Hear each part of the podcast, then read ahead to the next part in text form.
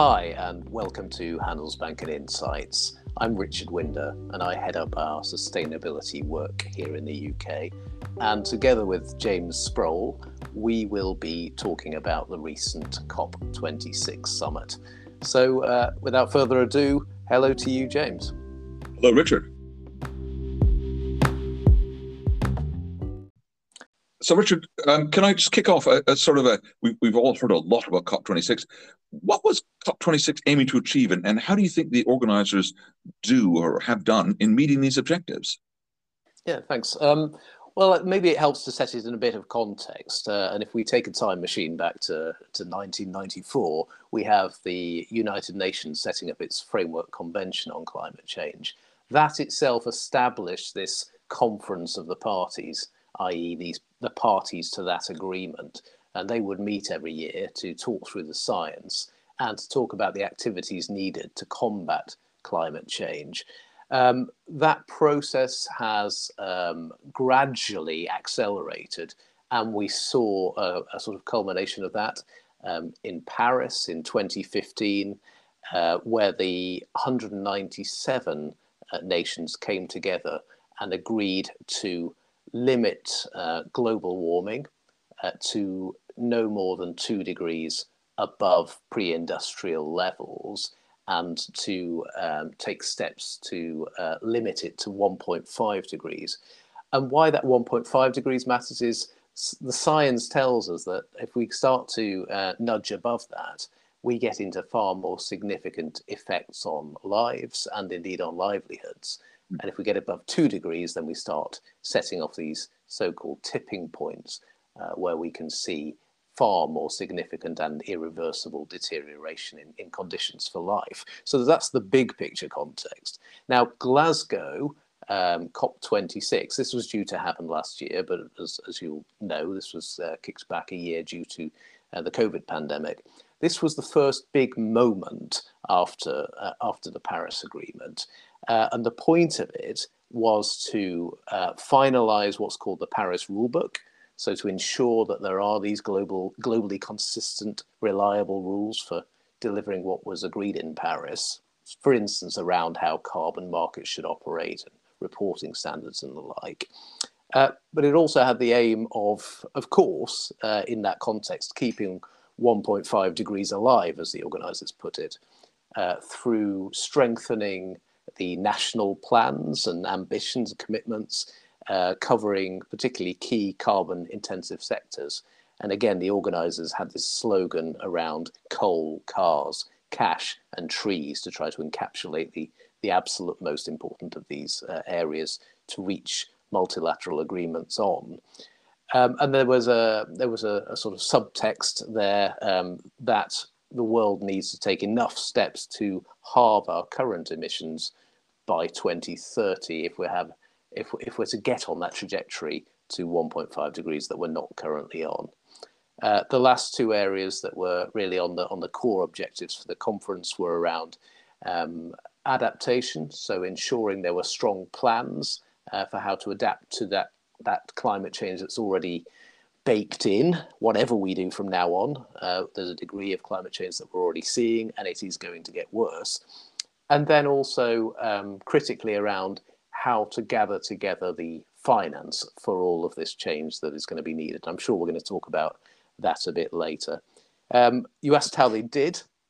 Obviously, that's a almost se separate question, but um, I suppose you know, the expert view seem to be that, that, this is towards the top end of expectations.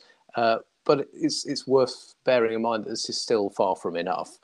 Um, so there were two parts to it. There was the Glasgow Pact, the, the sort of written communique that comes out of the end, uh, and that had very um, strong parts to it there. But it also had some watering down, for instance, on the on the wording of coal, and and there wasn't much really about the the, the scale or the pace or nature of, of adaptation to, to support developing countries either. Um, but there were also significant side deals done, and these were announced throughout the conference and made a lot of headlines as well. For instance, around uh, deforestation, uh, around methane reduction. This is a particularly pernicious um, uh, greenhouse gas, um, and also um, around coal and the phasing down. I think many would have liked to see phasing out, but the phasing down of, of coal and the and the removal of uh, subsidies from any uh, fossil fuels in in the future. So it was uh, not perfect. Nobody really expected it to be perfect, and it won't have satisfied everyone. Uh, but it was a strong result, and uh, critically, it, it, kind of it finalised that framework um, so that countries will come back next year and the year after with uh, increasingly ambitious and increasingly detailed plans. But um, you know that that's that's the big picture on all of this. I suppose it's it, we've got to bear in mind that even after all that's said and done, and if all of those um, promises are kept to, we're still only on track for 2.4 degrees of warming, and that would still be calamitous. Uh, so there is a lot still to be done. Interested in your view, James, as an economist, um, you know, there are many balance, balancing points to be found here. Uh, what do you think these international agreements and, and the overall direction and pace of travel mean for the UK economy in particular, looking ahead? Well, uh, the first thing is I think I think agreements do matter. Uh, sometimes people could say they're they're uh, you know a vast talking shop, and, and clearly that can be the case at times. Um, but I do think that we can you know look over the last sort of a couple of generations and see in the post-war world, lots of countries they they may shuffle around a little bit, but they do try and, and keep to these agreements. So I think that you know, the agreements that come out of COP26 or, or its predecessor agreements, um, we made a lot of, of, of progress, and uh, I think we'll, we will continue to make a lot of progress. And you know, you're looking back into when the, the, first person to sort of really raise the whole environmental standard on the international stage was, was actually Margaret Thatcher in the late 1980s in a speech to the UN. And um, you know, we, we started to make progress at that point for, for a whole range of reasons here in the UK. We have what they call the dash to gas, where we we largely shut down our coal consumption um, and, and, moved to gas. Now, gas is, is not perfect, but it's it's a lot better than coal. Uh, and I think that one of the, the guiding principles to getting to that greater degree of sustainability, where, wherever the, the final analysis is and how much renewables we have, we we we don't want to make uh, at any point um, uh, perfect the enemy of good, and then clearly gas is better than than uh, coal, uh, but it's not their final place, the final resting place that we're going to see. But in terms of overall um, what's going on with the economy, uh, clearly one of the things that's, that's absolutely critical is going to be technological advancement. And we can see a lot of times, for instance, in the UK, it gives us ideas of how quickly technological advancement can come through. Um, so, for instance, if we look at people's home boilers, that, that takes about 10 to 15 years to sort of uh, get the entire country to refit all of their boilers. And anything faster than that runs into problems of can people afford it? Do we have enough people who can install it? So some some really basic uh, parameters on what goes on in the economy and how, how quickly one can manage technological uh, advancements like that. But I think that so long as it's done at a, um, a pace like that, I don't think it's going to have that big a negative impact on the economy as a whole. In fact, there's a lot of talk about you know, creating green jobs, etc. Uh, and that's certainly there's a, there's a, scope for that sort of thing coming through. Um, but uh, um, you know, we, even without looking at that, I think that the um, objective of a lot of politicians will be to one meet the terms of the agreement uh, that you just set out in COP26, uh, but also to do so at a pace which um, the, the, people of any country, the UK as an example, uh, um, can can clearly meet without seeing their uh, prosperity um, uh, notably diminished in any way, because that, that, that's very difficult for a politician to explain to people why that should happen. So I think that we've got a balance here, and I think we're actually going to strike that balance. So I'm pretty pretty optimistic about the whole thing um, moving forward in the next few years. Um, one of the things that that strikes me also is, of course, the way in which we we've seen uh, enormous amounts of finance moving into this. You know, you and I working in a bank, uh, we can see some of that from both our clients and, and the way that the bank strategy has been set out. And we, we saw earlier headlines about the vast sums of global finance committing to uh, financing this transition. What, what's your take on this from the inside of the, those agreements? Yeah, I, I thought it was interesting the way this was positioned by the, uh, the former uh, governor of the Bank of England, Mark Carney. Uh, he announced this uh, enormous 130 trillion dollars that, that, that was committed by financial institutions to, if you like, to the green revolution. Um, and he announced it under this rather ungainly acronym of, uh, sorry, acronym of, of GFANZ, the Glasgow Financial Alliance for Net Zero. Now, we are one of the banks uh, counted in this uh, in this giant figure, uh, both in terms of our financing and in terms of our um, fund investments as well. Um, and I would say, uh, just big picture, that having been involved in a number of these discussions with, with, with many other banks from, from different parts of the world, there is now no doubting that the sector is on a on a rapid march towards net zero, uh, and really with no plan B in mind. It's uh, partly because I think banks are um, keen to re-establish in many cases their, their, their so social value and people's understanding of that. But I think there's equally, there's no doubt uh, the banks and, and investors are more and more seeing a, a once in a generation commercial opportunity out of this this uh, great shift and, and all of the investment that's going to be needed to uh, make that happen.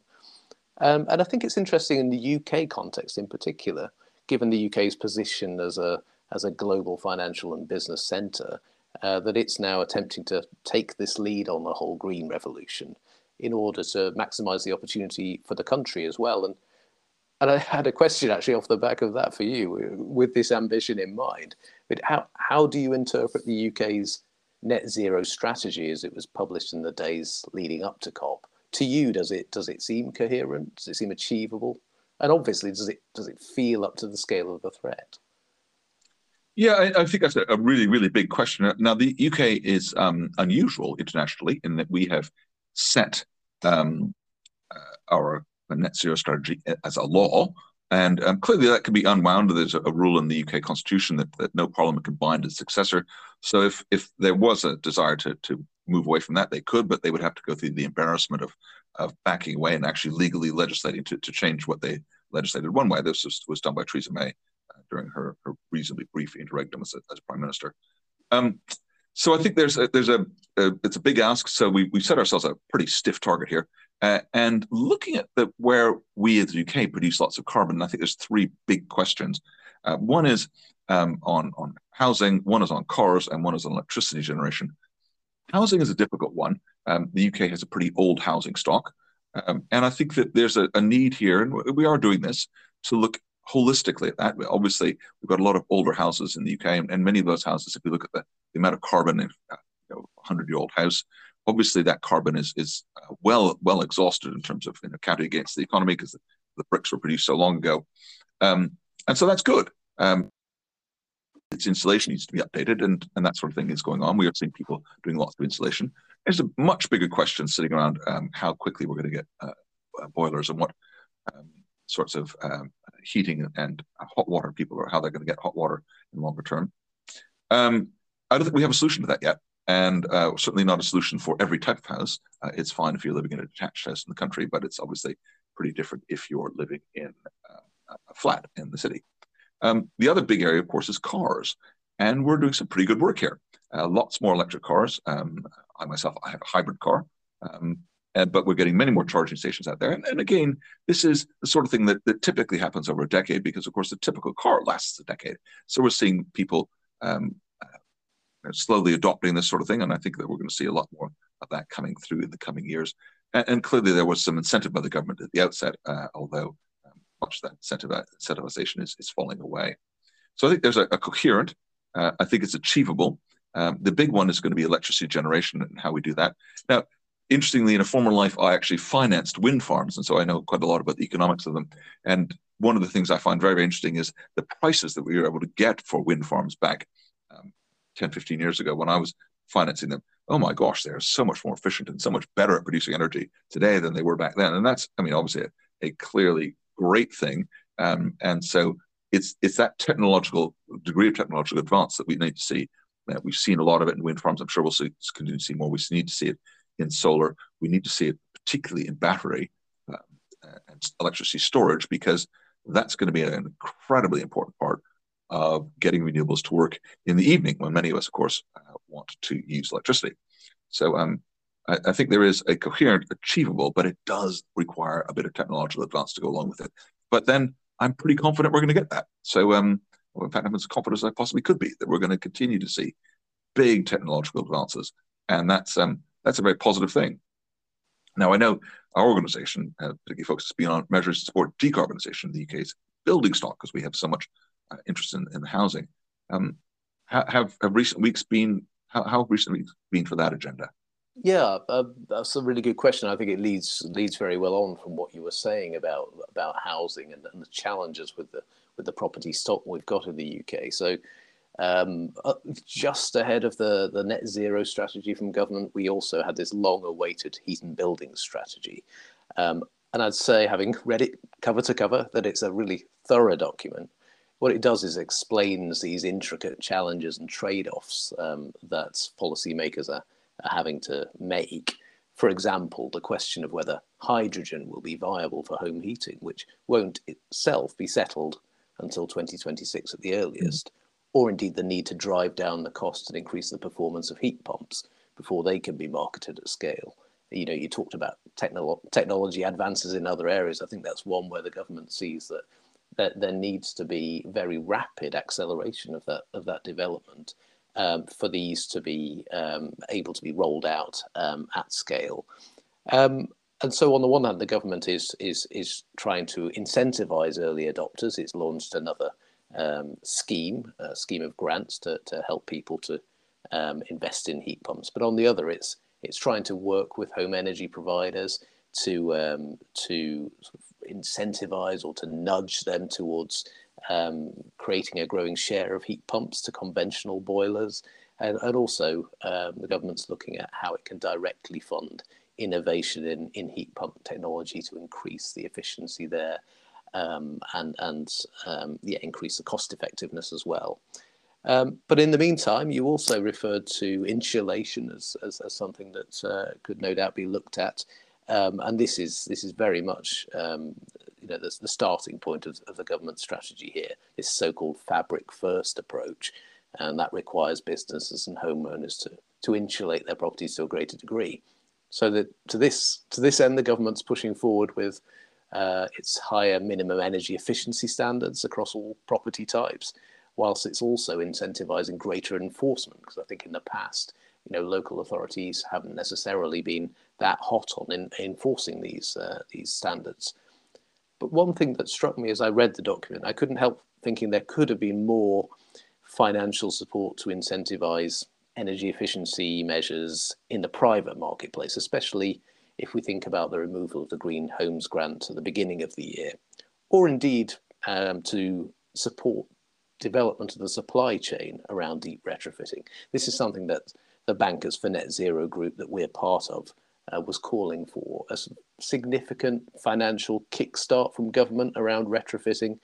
Um, and we argued that this would prove both effective from an environmental point of view, but also economically in the long run if we could if we could get the fabric sorted as the government wants to uh, and in time to then uh, be able to more confidently look at the heat source replacements anyway all of that quite detailed, relevant to property owners and developers, of course. But but I'm interested in in your economy-wide view of the challenge ahead of us. Where do you see British business sentiment and behaviour right now when it comes to climate change and to sustainability more broadly? Well, first thing, my, my wife was very, very annoyed that um, the Green Homes Grant went away because we were busy applying for it, and then the program ended before we got to put the application in. So uh, we were one of those disappointed, disappointed families that uh, we, we missed out on that. Um, but no, getting to your question, um, I, I, think there's a big challenge here. There's a big challenge many of these things, and I think this really breaks down into two two different ways to approach it. Um, do you want to try to change the culture, which is difficult and takes a lot of time? Or do you want to really aim at those things that are going to make the biggest difference, um, given the, the scale of the challenge that we're, we're, we're facing? And um, we can look at the other things in, in, the, in the fullness of time, but we really just need to address uh, the, the, the, half a dozen critical things. And the answer isn't one or the other. I think the answer is both. But I, I do think that um, particularly uh, those people who want to change culture have to appreciate changing culture quickly is hard. And um, given the speed we want to move, I would suggest we want to do that uh, alongside uh, really changing what matters. And if we look at what businesses have done so far and what they're wanting to do in the longer term, so you know, if you ask most businesses in the UK, what are you, um, what what measures have you made to to um, uh, address issues around sustainability? They'll tell you they've changed their light bulbs, and that's that's good, but that's I, I would suggest probably not going to be sufficient uh, by itself to uh, meet our um, decarbonization goals. Uh, they've also installed smart meters, which uh, I have some some reservations about uh, the technology behind those smart meters. Uh, and again, I don't think it's going to be um, sufficient to, to, reach our goals. I think we need to to look at some of the areas where they've made less progress. But actually, that's probably good news because it means that um, there's uh, some some easy wins to come, and those easy wins are going to make a big difference. And we look, for instance, at a lot of transport, and we know that, for instance, the uh, amount of people shopping online has gone up from about 20% pre pre uh, COVID pan- pandemic, sort of 27, 28% now. So quite a significant increase in that. Um, but how are the transportation trucks powered? Uh, some are electric, um, many are not. Um, but there's obviously some scope to to rapidly um, uh, decarbonize a lot of our, our uh, logistics grid, and that was really really good good news. Uh, electricity generation is another area where many businesses are uh, very very willing to go green um, and I think that will only increase. Uh, but there needs to, of course, be sufficient green generating capacity. Against this, the big thing, you know, ask a business that the Office for National Statistics set out and asked businesses all these, what's your concern? And the answer was a pretty, pretty sensible one. They're concerned about the cost. Uh, and um, you know, you wouldn't expect any business not to be concerned about costs, really. And so I think that you know that we want to have this greater sustainability, and we have to all the time keep in mind um, these solutions that we're coming to have to be cost effective. Uh, and you know, business is going to adopt those. Um, obviously, they're they're watching out for their clients, their consumers, and they think that their consumers are uh, always, to a degree, price sensitive. And I would say they probably they probably know their customer base pretty well. So you've you've mentioned financing and, and, the concerns around that. Um, so if we're thinking um, macro picture here, do you see any other significant tailwinds and indeed maybe headwinds coming up um, economically that that will uh, affect how businesses are able to um, move towards net zero here in here in Britain in particular? And and does does size or sector matter particularly in this area? Would you say? Uh, I think size sector does matter. I, I, think you know if, if I had to put the biggest headwind, um, we do need swing capacity in electricity generation. And that means, you know, we, have got a, a, nuclear baseload. Obviously, we're building Hinkley Point at vast cost um, and already overrunning on that cost. So there, there's some challenges there. But that um, they've now, the government's announced a move towards uh, more modular reactors, which promise to bring uh, cheaper uh, nuclear power on as part of the baseload. I think that's probably a very good idea. Um, then we've got obviously the renewables capacity, which we're continuing to build more of, which is great. Um, but we need something in between, something that's going to, if, if the wind doesn't blow and you can't use nuclear for variable capacity, so you need something in the in the minute in the, in the interim there. Um, eventually, we hope to be able to have lots of stored capacity, but probably for at least the next few years, you're going to have to have some of that, that gas filling that that thing as a as a interim solution. I think that's a big challenge. I, I think can we continue to to move towards net zero? Probably won't hit it as long as we're using all that gas um, but we can certainly move a lot better than we have been. Uh, so that's sort of the big headwind. Um, I think the biggest tailwind, and, and here I'm really enthusiastic.